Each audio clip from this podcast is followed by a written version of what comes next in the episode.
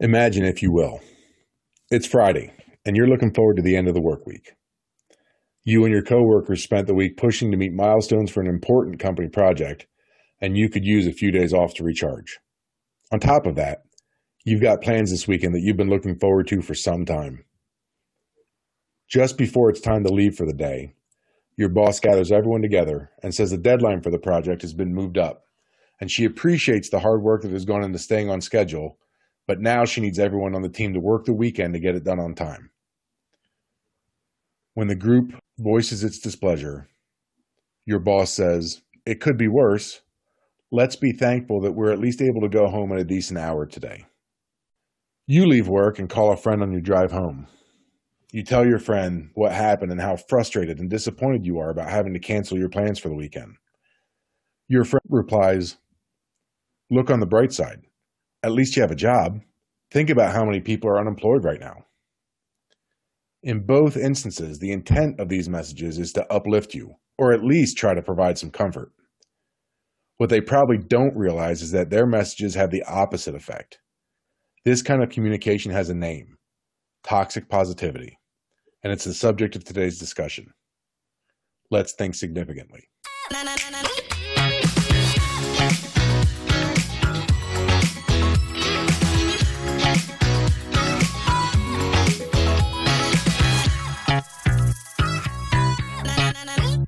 Hello and welcome to Think Significantly. I'm Pete and I'm joined by my awe inspiring co host, Melissa.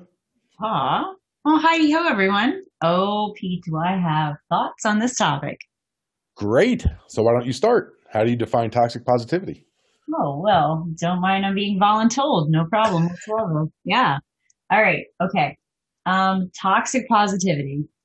I'm going to say the toxic positivity is the effusive and ineffective happyization of any and all situations. Yes, that's happyization. Yes, I, I yeah, that's. You get that? Mm-hmm. I'm writing that down. Don't worry, be happy band aid that no matter what is plaguing you. And I'm going to tell you, I saw this in spades during the corona lockdown of 2020. Sure, sure. And I'd like to add that because uh, I can, I can sense you're bristling a little bit here. That I think we should be clear on why this is an issue. Toxic positivity results in the denial, the minimization, and the invalidation of the authentic human emotional experience. Let's talk about what this looks like in our lives. Uh, where have you seen the effects of toxic positivity recently? Okay, so I actually have a current event that I could readily share. I recently read a study about these people in France who were in a cave for 40 days, and they were in the cave to test the effects of living as a group outside of time. Mm. And when they came out, they actually wanted to go back in because they had things they wanted to finish. And I kind of feel that way coming out of the pandemic. Like, oh snap, I never wallpapered the half bath and learned to yodel. I need more time trapped in my home. But why? Not because I actually need to learn how to yodel, but because I was being peppered with messaging that I was supposed to do something other than, you know, survive during the pandemic. Yeah, yeah. And and uh, when you do decide to yodel, please let me know. But yes, the pandemic was a breeding ground for toxic positivity. You had nearly the whole population facing an existential crisis. And before long, we all started hearing about what we should be doing with our quarantine time. With everyone glued to social media, as you alluded to, it was inescapable. Did you know that there are currently over 100 million Instagram posts with the hashtag good vibes? Well, it is so funny that you were bringing that up because in preparation uh, for this little conversation of ours, I did a query, but I did it on good vibes only. Oh. And I found over 13 million of those. And now I'm curious is there a difference between things that get tagged good vibes and good vibes only? And could we expect the good vibes only crew to be more positive than the good vibes people? That, that certainly stands to reason. I mean, that's math, right? I, Perhaps, yes. so what's interesting about social media and the truth is they aren't exactly bedfellows. and for people who are fragile to begin with, social media is not really a place where you want to linger because we often tend to compare our worst day with someone's best day or let me be clear at least they're a highly constructed and over engineered best day mm-hmm. what first got me interested in this topic is when I read a blog post on toxic positivity and it said, if you're one of many who's struggling to stay positive right now, you're not alone. And I could not help but, think, like, are you really giving me license to not be okay? Or are you just telling me that there are other poor schlubs out there who aren't okay now also? And my issue is this. There are straight up times when I don't want to be okay. And I want it to be okay that I'm not okay. But more importantly, I want you to be okay with me not being okay. okay. Okay. I, I, I'm okay with that a level of okay. Okay. Okay. no, that's a fantastic point. Being human means having a full range of emotions, positive to negative, and all points in between. The problem with toxic positivity is it promotes the idea that we should always feel good about things. But if someone starts believing this, mm-hmm. they'll go from feeling bad about whatever event they're reacting to, and they'll start feeling bad about feeling bad itself. This mm-hmm. puts them in a kind of a shame spiral because they just can't be positive. Mm-hmm. And this can have disastrous effects on their mental state. I 100% believe this. So you know me in research, right? I, I, I actually do. Yes, I do. All right, let me throw this at you. There was an experiment done, and as experiments tend to go, there were two groups. And one group was asked to watch videos while letting their emotions show, like whatever they were experiencing, they could girl let it out. And the second group of subjects was asked to watch the films and act as if nothing was bothering them. And I think you can probably figure out where this is going. The participants who suppressed their emotions that were acting as if nothing bothered them had significantly more physiological arousal, which sounds like something cool, but nah, dog. Physiological arousal means that they were erupting on the inside. Like they had no pie vent for what they were feeling. And I'd like to piggyback on that line of thought and add that we see this manifest in disastrous ways whenever someone famous or successful is struggling. I think of someone like Robin Williams and wonder how often he had friends and acquaintances ask him, What do you have to be sad about? How many others are going through the same thing right now, just wanting someone to hear them and give them the space to feel their feelings? Mm, I definitely think it is very important to have an appropriate reaction to whatever is going on in your life in the moment. And this lies tangentially to something I noticed during the pandemic about how I often felt like I was at that lowest tier of Maslow's hierarchy personally. You know, I'm trying to like survive and work and life demanded that I'd be producing at that self esteem or like self actualization wrong. It, Pete, it totally messed with me. There was this ever present disconnect between what I was feeling and like what was acceptable. It mm. totally mm. took its toll. I could not navigate the delta. Mm. Those deltas can certainly be tricky. Did you have you ever played the uh, the yes and game? The like from improv, yes and. Uh, yeah, technically, I think it stems from applied psychology, but sure, uh, they're using it in improv, I believe. So yeah, it sounds good to me. All right. Okay. All right. Smart butt. All right. So yes, part of improv, but I also I don't lose my scholarliness here in this group here. Yeah. So I, I think it's also technically a part of design thinking. Mm-hmm. Either way, I know my way around a little yes and. It's when someone starts a story and the next person builds on it and you have to keep the story going no matter what. Right. It's a collaborative way to build a storyline or to engage in brainstorming. So the question is, are you up for trying this out? Uh, sure. Okay. okay, here we go. All right. Once upon a time, there was a superhero. How did I know you're going to start with this? All right. Yes, and that superhero had a super flaw. Ooh, okay. Yes. And that super flaw was that he had a habit of cracking his knuckles relentlessly during conversations. Yes, and his podcast co host found this to be absolutely abysmal. Yes, and she ended up organizing an intervention for this habit. Yes, and she knit him a pair of super fuzzy Bernie mittens to wear while they were recording the podcast. yes, yes, and that's when he found out he was deathly allergic to wool. Uh, yes, and then she did some research and realized that wool is not an allergen. Yes, and then he felt so foolish about thinking it was, he retreated to his fortress of solitude. Yes, and then his co-host would send him care packages filled with beef jerky and almonds. Yeah, yes. And then he learned that the Fortress of Solitude didn't have an EpiPen and his nut allergies killed him. Damn, Pete, I did not see that coming. Well, okay. Uh, yes, and clearly can be very, very powerful or or deadly uh, when you break down the construct. Whoa. Um, all right. Yeah. All right. So back to business. Yes. The yes acknowledges the other person and what they have just said. The and is your chance to contribute. And I want to make sure that everyone realizes that with this technique, the people that are engaged in this do not have to be in agreement clearly like Pete and I just weren't. Uh, but that and gives you the opportunity to attack on your piece. it puts those bumper guards up so that you don't stray into the yes, but, because I would have said that a couple times.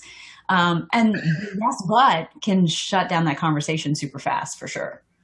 Yes, it can. Yes, it can. So the reason that I brought this up is exactly what you're saying. That it's okay, it's okay to hold two or more disparate feelings at the same time. In the case of yes and, you might not agree with a portion of what I've added, but you say yes and then tack on your end, which very well might run counter to whatever I said. But the end binds them together to be experienced simultaneously. In regard to feelings, I think one of the most important things to acknowledge if we want to be better at this emotional thing is to recognize that they're not mutually exclusive. You can be grateful for the good things in your life and still be sad about things that aren't great. I totally agree with you because I experience this all of the time. And now that I'm thinking about this, about what my issue was earlier, it really wasn't the amalgamation of the conflicting emotions, but it was that I never gave myself permission to feel both simultaneously. I constantly felt like I had to pick a pony. I mean, like who is sad and happy at the same time besides me? Well, probably a lot of people, honestly. But to go back to our yes and adventure, I really like that technique because the participants are supporting each other regardless of what direction it leads in, mm-hmm. even if the ideas are seemingly in conflict. And we can apply that same concept at the individual level by showing that we can have these opposing feelings living under one roof. It doesn't have to be one or the other. And even that we don't have to define things as this is good, which, you know, we conflate with acceptable, mm-hmm. and this other thing is bad, which is unacceptable. And science backs me up on this. There are several studies that show that those who don't apply labels of good or bad to their emotions have overall better mental health. Mm-hmm. In other words, we need to accept our emotions and avoid judging others or ourselves for having them. So this makes me wonder what about that friend? Because I have one, at least one, who says, Well, I'm just a positive person. I mean, I'm not going to change me to accommodate someone else. I'm just very positive. Sure. Yeah, we all know someone like that, right? But positivity is is I see you. I acknowledge your pain and I'm here for you. I'll walk this with you. Toxic positive positivity is you feel down, I can't relate. Uh, and you know, to quote a song from my childhood, ain't nothing gonna break in my stride. ain't nothing gonna slow me down. Oh no, I gotta keep it moving. Good luck. I, I wasn't sure where that was gonna end. Yeah, all right. I was like, can I, I can do the whole song if you want. No, I'm I'm good. I'm good because it'll probably involve dancing. All right. So I honestly think that people just don't know how to objectively stand with others without subjecting themselves to it. And that probably stems from the fact that we don't even know what to do with ourselves. And so we rely on these little quips, like these little knee jerk responses. Like when I say, How are you? And you say, Living the dream. Living the dream. All right. Well, exactly. Right. How are you? You're fine. Right. Exactly. We've reduced our communication communication down to this, if this, then the scenario, because we haven't really thought what might be actual appropriate responses, both in regard to ourselves and by extension, others. So what we want to do is acknowledge the pain a person might be experiencing in a healthy way. Be interested in what they're saying and what support they're asking for. It's entirely possible to exude a positive attitude while still interacting with others in a way that expresses concern. Mm-hmm. That's when positivity is not toxic.